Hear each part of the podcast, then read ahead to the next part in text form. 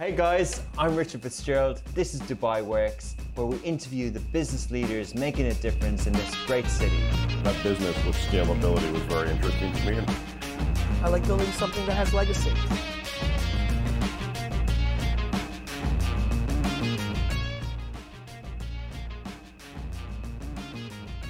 So this week's episode is recorded from a hotel room in Jeddah. I'm attending the second ever Formula One Grand Prix in Saudi Arabia this weekend. So unfortunately, we're not in the studio because our guest was due to come in.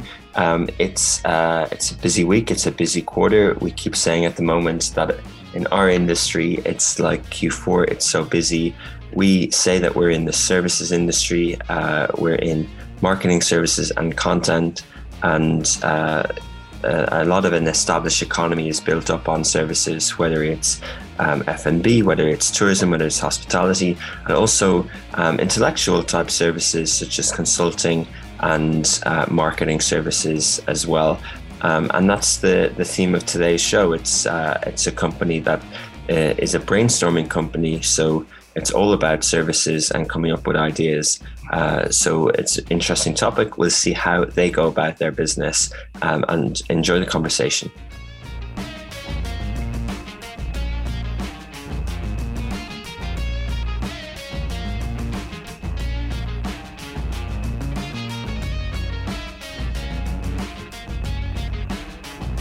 Welcome back to another episode of Dubai Works Business Podcast. This week, we're speaking with the C E O of Infomineo, Martin Tronquet. Uh, he was just giving me an, a lesson in French pronunciation. I hope I didn't butcher it. Uh, they are a brainstorm services company supporting their clients through four main areas: business research, expert networking, uh, graphic design, and business translation. So today we're going to talk about how he's built that company up to two hundred people um, and the, the lessons behind uh, building that business, uh, the industry of services and outsourcing, and uh, the knowledge economy, I guess, that we're in, and a few trends and things that, that Martin and his team have come up with, and new business interests as well. Uh, good morning, Martin. Good morning.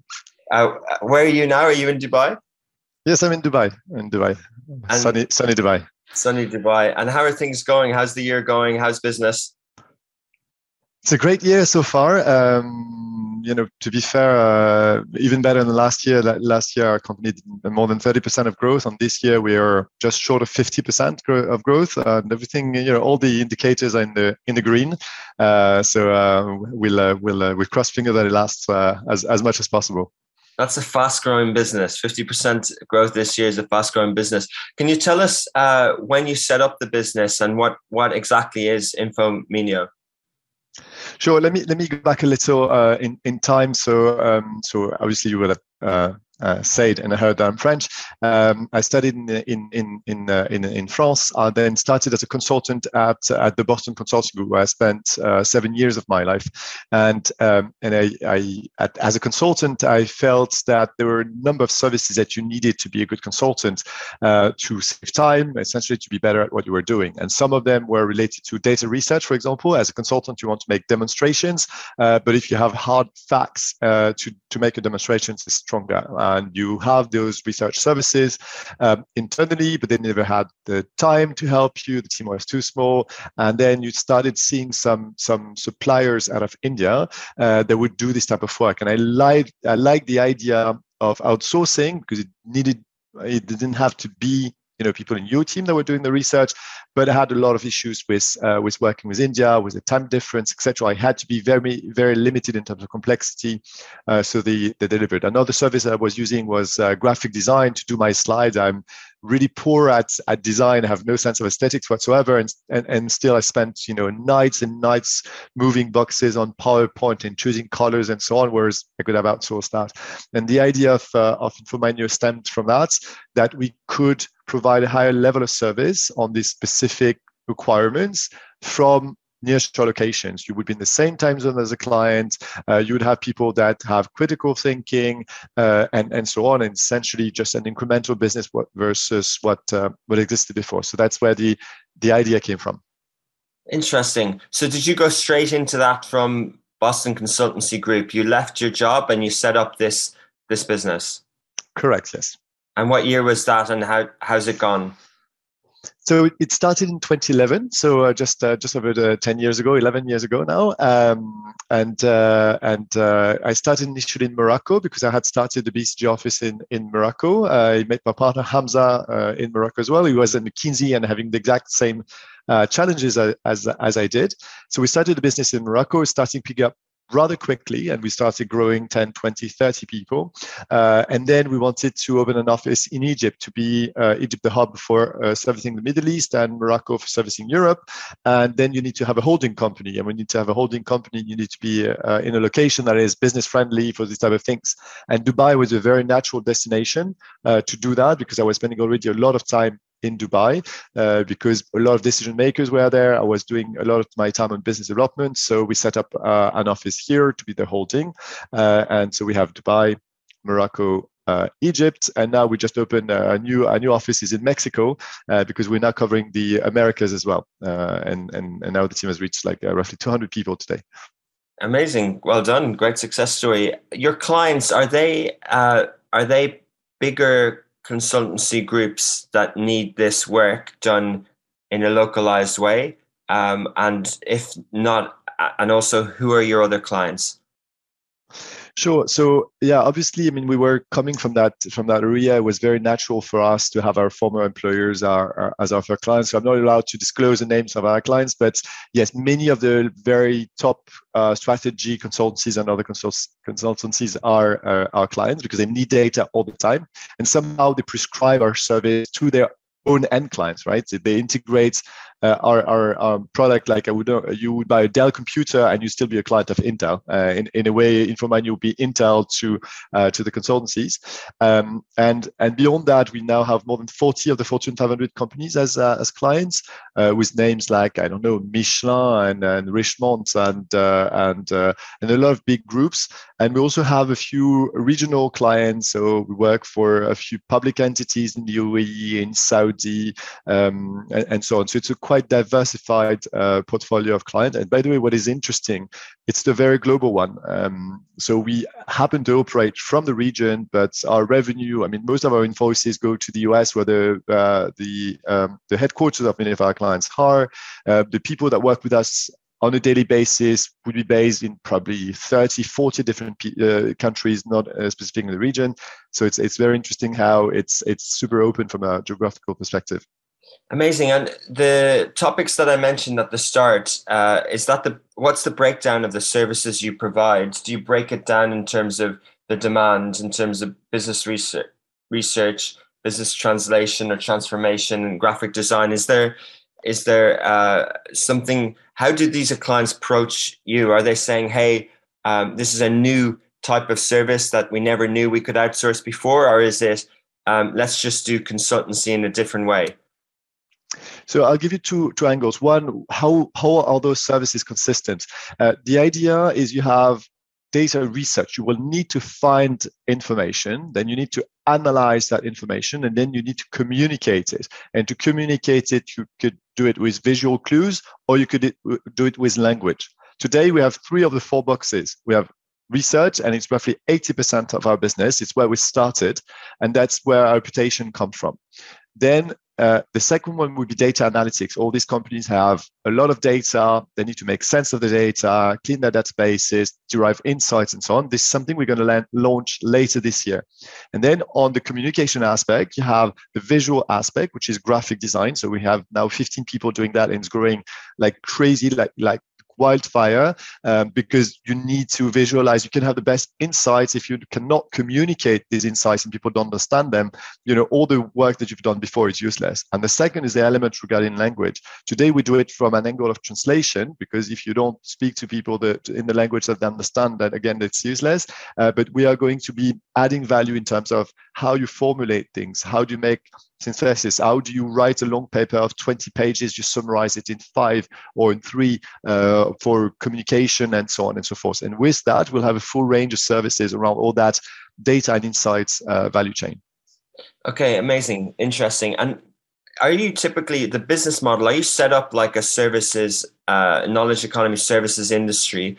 Do you have F T Es? Do you make margins on top of that? Do you pitch for business? Do you staff teams? And accounts and resource appropriately, or is it more of a project basis? So it's a very, very interesting question. I just realized I didn't answer the second part of your uh, of your uh, previous questions, which was um, uh, then I'm just forgetting it. But anyway, let me go to to to that one. No, the model is really interesting. It's it's on the one hand, it's very high value add services. On the other hand, it's still an outsourcing business. What we do is more than eighty percent of our businesses uh, is we call retainer. So basically, we create dedicated teams for our clients. So the clients will always work with the same people. Um, they will have capacity with us and they use it exactly as they want. And, and that level of integration is the only way you can go to that level of value add.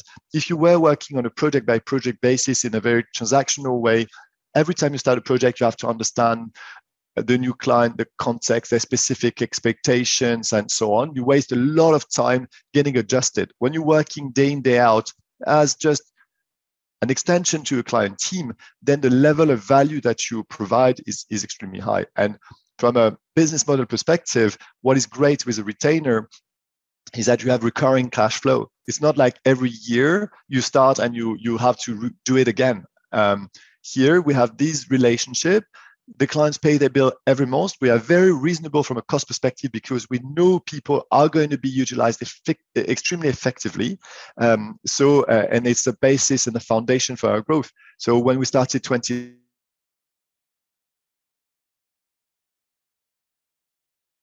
twenty-one, that was already secured. So our business development team is fighting for growth, not for starting from zero, which is which is an interesting an interesting model.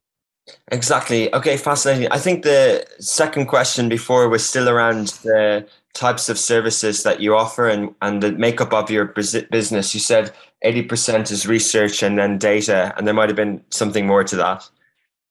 No, uh, no, no, it's eighty percent research. Then we have uh, translation, roughly ten, and, and graphic design, roughly ten. But we are going to balance that with research going down to probably fifty percent, uh, translation and language services around twenty, and graphic design around thirty, until we launch uh, data data analytics. But the that's the services as we see them today. Um, it will it will broaden. The idea really for our clients is make or buy. What do I want to do? What's Uh, do I want to outsource? When you think about other businesses, you're, you're Apple, you are great at product design, you are great at marketing and sales, you have no idea how to manufacture. You chose to completely outsource your manufacturing. For many businesses, the questions uh, uh, are the same in, in services. Uh, even a consultancy where the, the research is, is at the core of the business would choose that, you know, they prefer to focus their energy on the consulting staff that are spending time with the client, making recommendations and so on. The researcher will do some internally. They'll also uh, leverage the best resources out there. And what is interesting as well on that model of uh, nearshoring that we, we use with our offices in Morocco, Egypt, and in Mexico is we help our clients tap in talent pools that are otherwise untapped. And think about the Middle East, for example. Access to talent is, is really hard. So you have local talent, but you need to put a lot of training. There's a lot of competition. They tend to be quite expensive. Or you bring in foreign talent and you have to, them travel to, to the Middle East, therefore get the local level of pricing. What we help them do is to say, okay, you have a certain number of services you want to operate.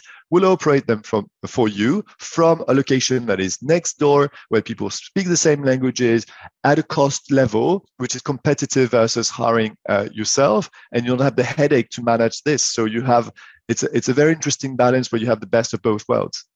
Okay, interesting. I really like how, you know, you focus on countries and areas that haven't been necessarily focused on by, say, the global consultancy groups. But one of the reasons why they don't focus on it is because their clients are coming from another economy with higher G D Ps, with more ability to pay for services, right? I think that's one of the, you know, when, when an economy grows, there's more uh, need for services in many different areas. And they, in the past, they would have used, as you described, an outsourced model in India, et cetera, and built big units and big uh, buildings and, and infrastructure around that. And the, the system was kind of built around that.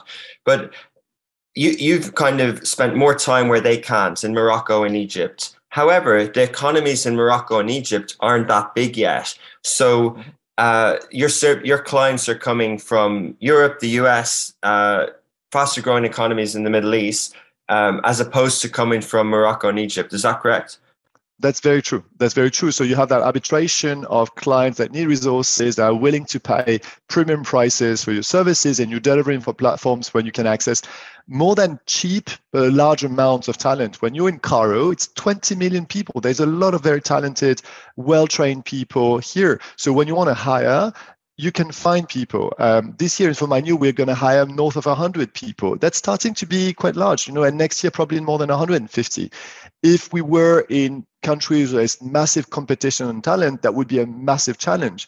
But now with Cairo and Casablanca and Mexico, we have access to talent pools where, and, and, and by the way, one thing that I love literally about this business, one is that is a job creation. You know, if I had stayed in consulting, it would be uh, still super interesting, but I would not have made a difference. Here I can say to myself, and together with the team we've built, we've created two hundred jobs. And right. What is interesting is these people, to get the same type of opportunities they have today at Infomineo, would probably have needed to go to other countries, and there would be a loss for their countries. And, and, and, and emerging markets like Morocco and Egypt and Mexico and many others, they need an elite. They need people that are well-trained. They need people that work in companies where ethics are at the core, where corruption is banned, where there is gender equality between men and women, because they are the future of their countries. And I'm really, really proud to give opportunity to these people through uh, through that uh, that that model of of, of brain showing that we've uh, we've developed.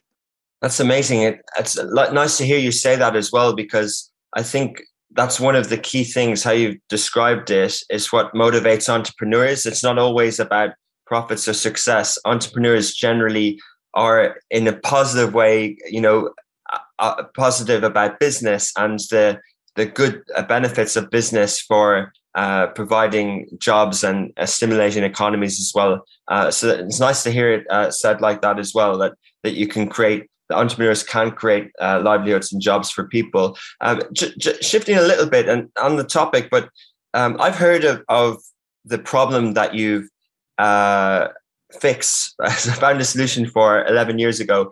Um, I've heard of it from uh, consultant friends with Accenture, Schlumberger, these bigger groups. And, you know, it's specific, uh, let's take that bit about the slides and the graphics. And I've heard them say, well, what if we set this up and did it better? But typically, it's those consultancy groups that need that help with graphics. And then another type of service. So you provided this, this um, solution. Another industry that needs help with graphics was the sort of advertising creative industry and the help with uh, PowerPoints and things like that. And a solution to that, uh, one of the popular growing companies is a SaaS-based solution. There's one called Canva per se, right? And so at what point do you go, hey, I'm going to do what I know I was doing to solve this problem because uh, I understand the business model, or actually I'm going to provide a different solution to this um, and have a different uh, business model that might need venture funding but has got a, a SaaS, a software as a service sort of tech uh, valuation to it. Was that a question that you asked yourself, or did, did that ever come up? No, that, that's a very good question. I mean, you can take the example of SaaS when it comes to graphic design. You can take the the example of automated translation when it comes it comes to uh, uh, to translation. You can take the example of more and more databases being available on the market when it comes to research. So somehow you might say, okay, if what I sell is time, where raise my space, you know? And and and our answer to that is we want to be the people that use the technology, not the guys that provide the technology. And and it's very respectable to create those technologies, but you will always have people that make use of that. So in translation, there's plenty of tools. They just save you time, make you more efficient, make your quality of work better. In design, it's the same. We use all of these tools. Obviously, we use Canva and we use many others, but they are resources for us to do the work. But I, I truly believe that yeah. you will always have a human being to understand the client's issue, to Uh, derive a solution, and then they're going to be, we call that tech enablement. Technology is an enabler for us. So we spend a lot in tech. We use tech. We use, by the way, not only tech, but all the resources like databases and so on. But as a company, our choice is to be the people and to sell the people, because that that's what motivates us. And again, my core motivation is really about job creation. This year, we're creating more than ten jobs a month.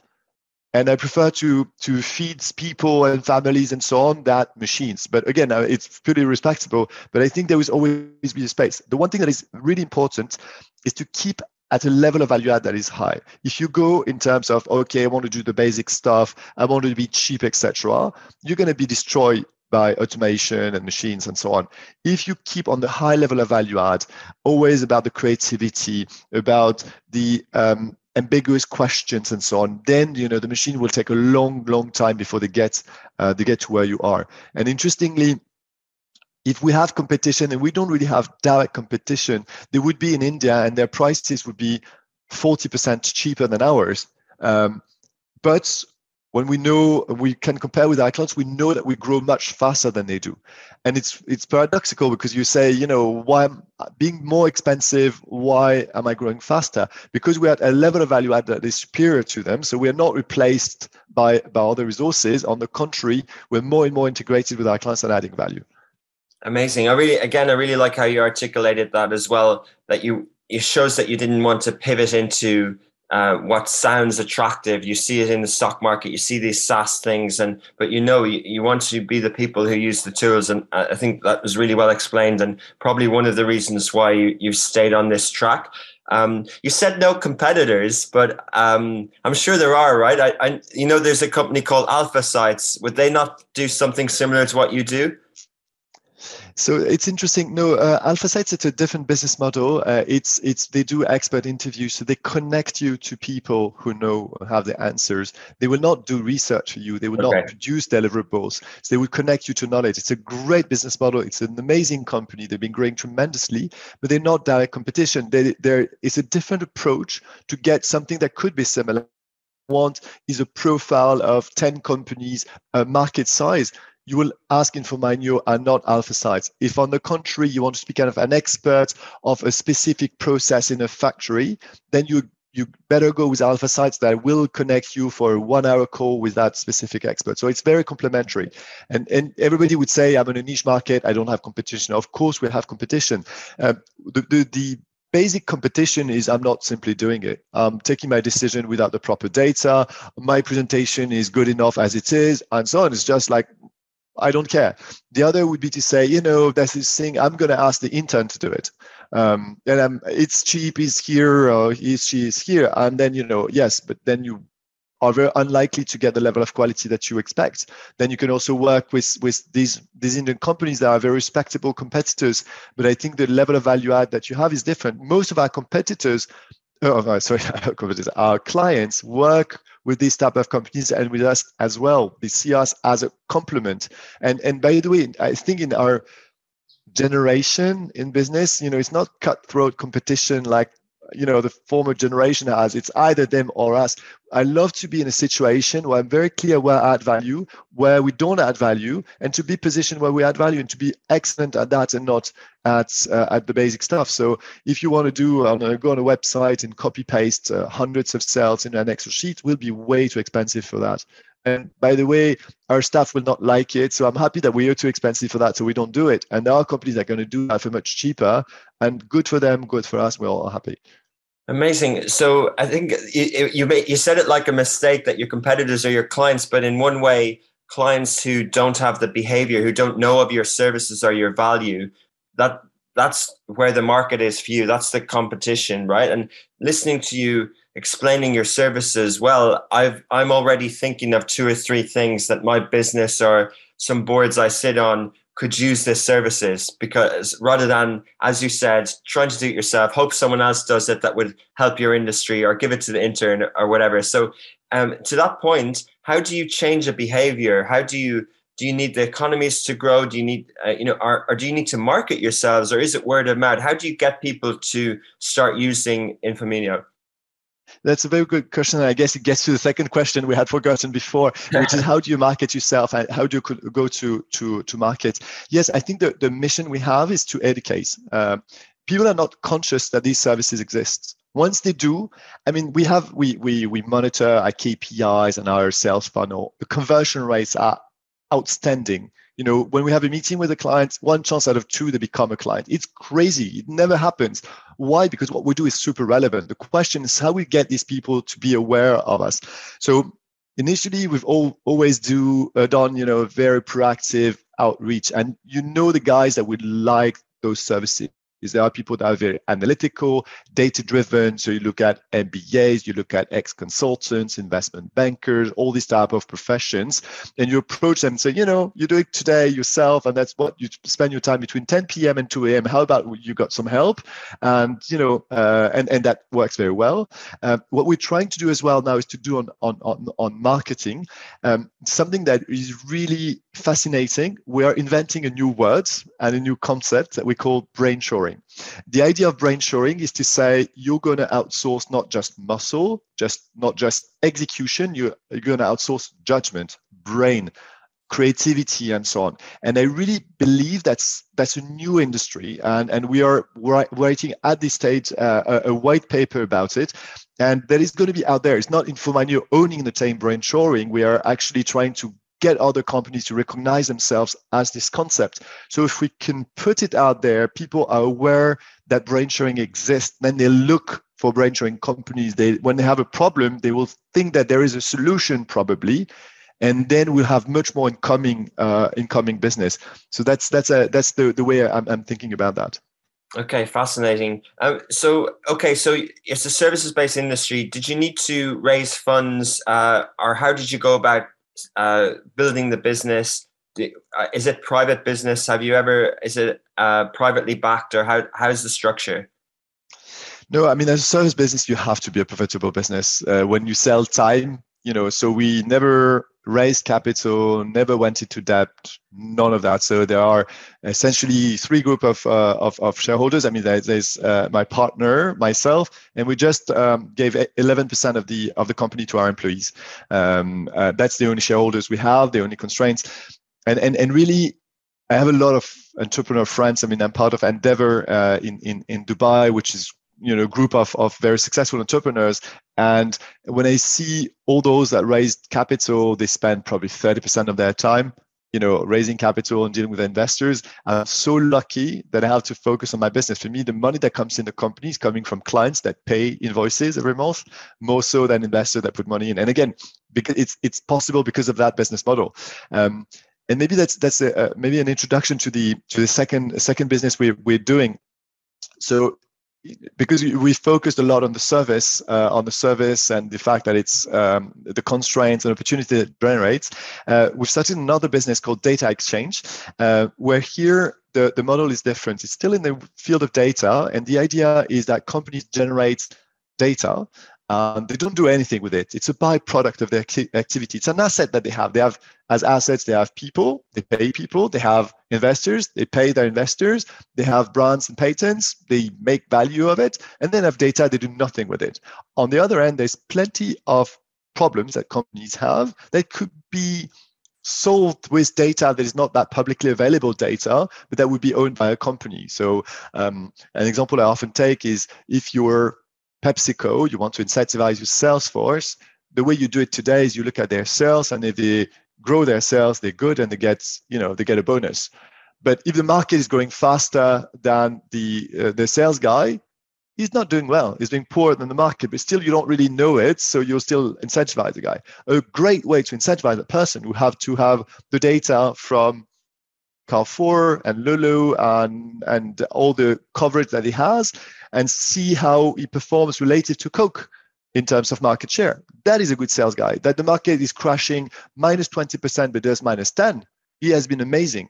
And, and this data is out there, but today nobody has, has access to that data. Carrefour doesn't see the value in monetizing it. It's a different constraint, different business model. It's not going to be big. But if you have a company that specializes itself in trading that information, in extracting value for that information, then you have something new. And to the point you were saying about the funding, what we're trying to do is we have that cash generating business called Infomineo, uh, and we channel the dividends back to that business that would need funding because you need to proactively invest. So that's, we create our own ecosystem uh, in the in the field of data with, with our two companies. Amazing. I like how you described that as well in terms of the structure. So you're reinvesting in another model that typically would have needed um, uh, funding, uh, and, and you've done it that way. Uh, and also, it's really smart how you described the data parts, that uh, companies would like to get cash crudely from their data. They know they sit on data, but they maybe haven't visualized it. But if someone comes to them and says, here's some money, can I have your data, not to not to mess up your business or not to sort of, you know, take private customer data away from you, but more in terms of uh, you've actually got an asset, you've got something that you, you're generating that you can have a revenue stream for. Um, but yeah, but it's it's more enticing. Like if so, if you came to me and said, hey, you've got all this data, um, per se that like as a media business that Facebook and Google already monetize our data, but there's other data that we have that we don't know how to monetize. So you're approaching it that way, and then you're selling it, you're monetizing it in another way. Yes. And what is interesting in that business model is that you're not generating revenue, you're generating profits because you have no cost involved. So you have that asset. Data Exchange is going to generate a million dollars of revenue for you. If you're Carrefour, a million dollars of revenue is not very significant. But no, it's not revenue, it's bottom line. It's going to be one million dollars of profits because mm. you have zero expense involved. And that is, it would be stupid not to do it. And that's the idea that, that we have to do that with all the companies that have this data that is valuable. Uh, the only thing is it takes time. You know, again, we are in a similar fashion as for Infomineo. We need to educate the market that these solutions exist. For Data Exchange, we need to also educate. Um, and it takes time to generate revenue. But once it does, you know, then there is this effect that it's, it's very scalable. You do it for one use case, and then you multiply the use cases using the same methodology and approach. And what is interesting is the data is that you own the asset at some point. Mm. And when you do, you have something that is extremely valuable. So that's that's what we're focusing on. Uh, but it won't be a, a software as a service. It won't be a marketplace. It still will be services where uh, your your team will um, will capture this data and repackage it. It would sell the time that we do work on the on the data. It would be the data itself. So obviously we're going to package it in a way that is useful, but it's going to be the same thing that multiple clients will will buy. So it's it's a much more scalable business. You know, what I love in a business like that is you have your asset. It costs you a hundred to create.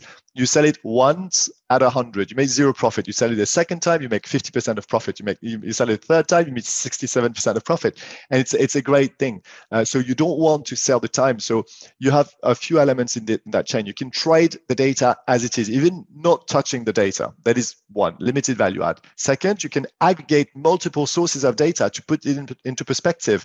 You'd have the data from Carrefour, but also from Pada and, and, and others and so on. You aggregate, and there's much more value in the aggregation. And if you put that in perspective with the customer information or the behavior information you got from Etisalat and then so on, then you, you create something that is even more valuable. Then a third level would be to do analysis and, and and and transform that data into something that helps with decision making. That is not just a big set of information, but a dashboard, something that helps you make decisions.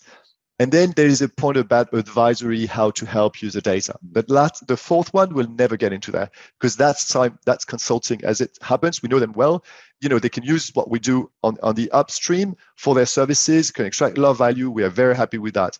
The dashboarding slash, you know, uh, visual representation of the data, we, we can do it and we will do it because many clients are not sophisticated enough today so that they can use a data set and create insight from it. But it's going to be just a service that we have. But the core thing is really to monetize an asset. Okay, fascinating. Um, a couple of questions around your business related to this new product and new service in terms of growth. Um, you know, two hundred people, another one hundred people, uh, and you've you've steadily grown it. You haven't grown at that rate in the first eleven years, so it seems like it's accelerating.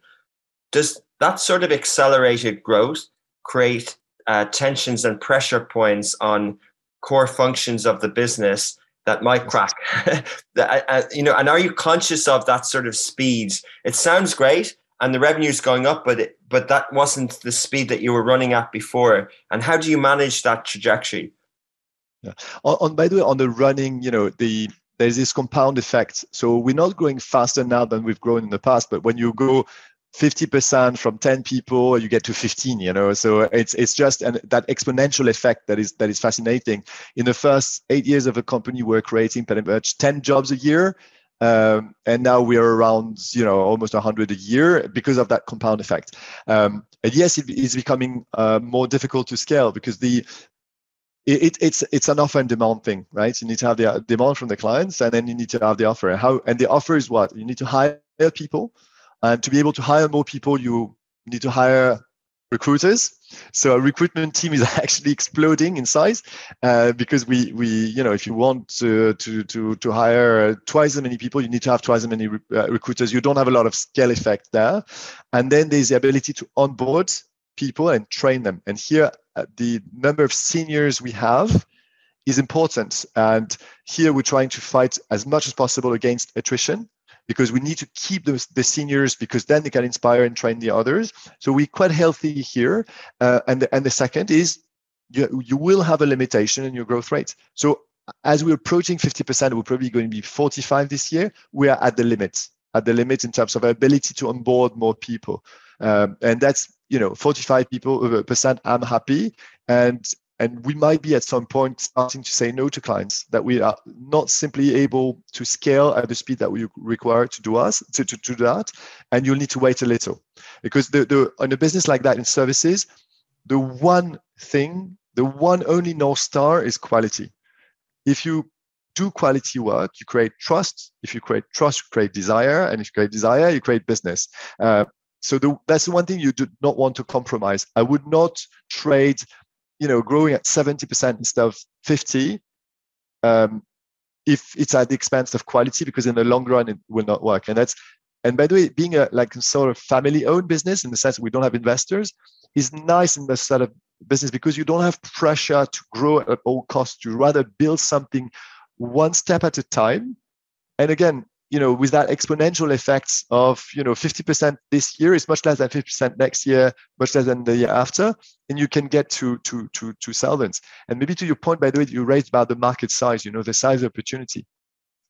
Uh, because it's about creating awareness about the service, I see zero limitation. We're not in the on the limited market. It's a global market, by the way. Our clients are coming from all over the world. With Mexico, we're now opening all the Americas to us. I think this business can scale to thousands and thousands of people. And it will, with that snowball effect, it will happen probably sooner than, than one would expect. You know, we're two hundred, it's not a massive business yet. But, you know, in two, three years, five hundred, and then, you know, two two more years in the thousand. Uh, so that's uh, that's uh, that's the business. What's your revenue this year? That's that's confidential. I'm not I'm not in a situation to uh, to to say. Uh, well, you you actually can. Your private companies can't, don't mean that they need to be private. They just mean they're privately owned. But I won't push. I, I knew I wouldn't get an answer. Thought I'd ask anyway. But but thank you for sharing that. That's right. That's right. Um, but, you know, I, I think you kind of touched the second point I was going to ask about the services industry, because uh, you mentioned about retention of employees and uh, the growth. And I think Uh, we're not in an area of where services industry and marketing and consultancy is necessarily the hottest thing, right? Like there's been a big shift to, you know, to venture backed and, and private equity and and other types of models around um, around profits and, and values and things like that. And one of the reasons is is because uh, services, uh, as as you introduce new departments and, and things, the margins creep down a little bit, and Uh, it's harder. It's hard to manage the margins, and also hard to manage retention of, of people around services. It doesn't sound like you're shying away from it, um, but do you think that uh, the benefits outweigh the the pros outweigh the cons in terms of building a meaningful business, generating real revenue and real profits? Um, no, it's a very good question. I mean, you have services versus venture-backed type of businesses, and then you have within services, what do you want to do? Um, Yes, I mean, it, I think it's very much depending on the temperament of people. Yeah, there are people that want to be in this venture-backed, high-paced, whatever, uh, fail or or win. There are many people also want to build something. They want to build a career. They want to do something that they're generally interested about. And so, and there's more of these people that one, you know, one can think of. Um, so I think it's just a matter of who the people are and what they're attracted uh, attracted to. Um, second, within services, you know, there were phases in, in in the nineties. My my older brother needed to be an auditor. That was the one hot thing, and then you needed to be a consultant. You know, when I started, uh, you know, at B C G, that was the hot thing. Um, I think that the the realm of data today is hot. is hot. You need to understand where to find data, how to discriminate between crap and reliable information and so on. It's a skill set that is extremely useful for everyone, for everything. So I think that the, the, the, the business we are in and what people learn at Infomineo is invaluable. So we are a company where we hire mostly young graduates. Some of them love the company, love the culture, make a career with us. Some others say, I've built something and I want to use it elsewhere. And our alumni are amazing. They are in all the best consultancies. They are at the World Bank. They are at the World Food uh, Organization. They are in government. They are everywhere because they have learned fundamental skills that are, that are great. Then about the point about attrition, retention, we, we are Interestingly, we are in, in cities and markets uh, in Morocco and Egypt and Mexico where, you know, working in a large company is not great. In most cases, the cultures of the companies, the degrees of ethics, the fact that there's very much top-down and, and uh, organizations and so on. When you create an organization which is more modern in a way, where you have fifty-five percent of women and they're not discriminated, they have the same salaries, where there's a the true listening to the people, where you survey them every week to understand how they feel and so on, you create an experience that is so different from the rest of the market that you can attract and retain people much better than, than other companies. I think our attrition rates, even though I would always love them to be lower than they are, are significantly lower than many other companies in those markets because we we approach them in a in a in a different way. Um, so it, it obviously it's a challenge, uh, but it's one that that I'm not too concerned about as long as you do the right thing.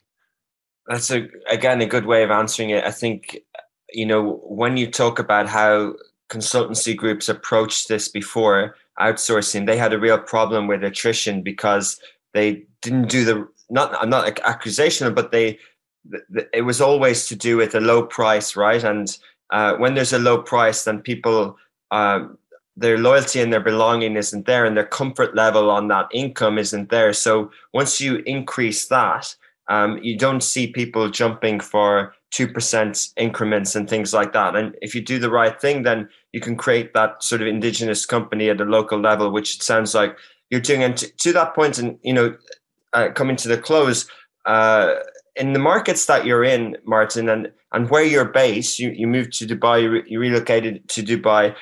What's your view uh, outside of your business? What's your view of uh, the Middle East as an emerging market? Will it emerge and are you optimistic? Um, um, good question. Um, the Middle East is a very interesting market to be in. It's moving, it's changing very fast. What's happening in Saudi, there's one country in the world you want to be now where change is happening, that is Saudi. And the Middle East itself is, is a fascinating, uh, fascinating market for what you can see. Um, is it a good market to play? Yes and no. Yes, from typically pricing perspective, the willingness to spend on services and so on is quite high. However, it's a small market and, and it's a market where access to human resources is not fantastic. So these are challenges, you know, uh, it's, it's small and it's also quite fragmented.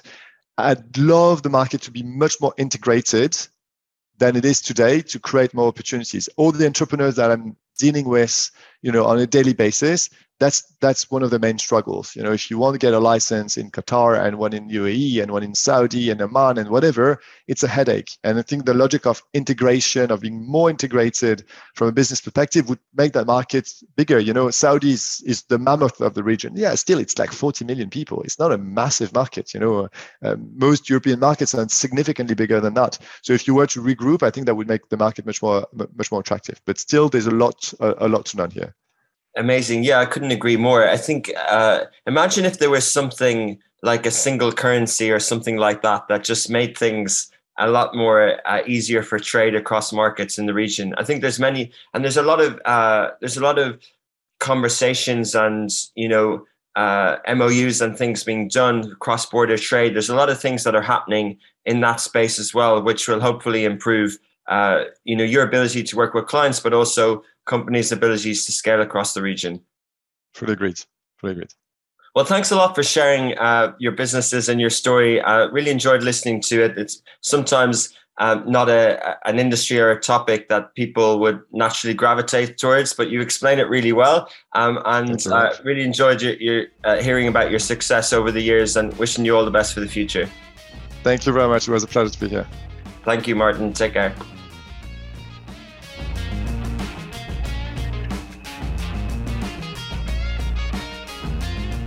So I hope that gave you a good insight into uh, what it would be like to set up such a company um, in Dubai and in the region. Uh, thank you for my patient team back in Dubai, uh, Ali Baba, the producer, and Shahir Al-Kindi, who organize uh, the show. If you are listening on any podcast platform uh, or Apple, please do leave a comment, uh, subscribe, uh, recommend to someone as well to listen. If you would like any topic or company covered in the future, please do suggest guests. Um, a reminder that you can watch all these episodes, um, over one hundred fifty, almost one hundred sixty now, on uh, Dubai Works, uh, the podcast section, and also show section on smashy dot t v. It's available on Apple, Android, and smart T V devices. Um, and you can check out our other shows there, such as Smashy Crypto, Tech Bil Arabi, um, and other shows like that. We'll be back again, same time, same place, eleven o'clock on Friday next week.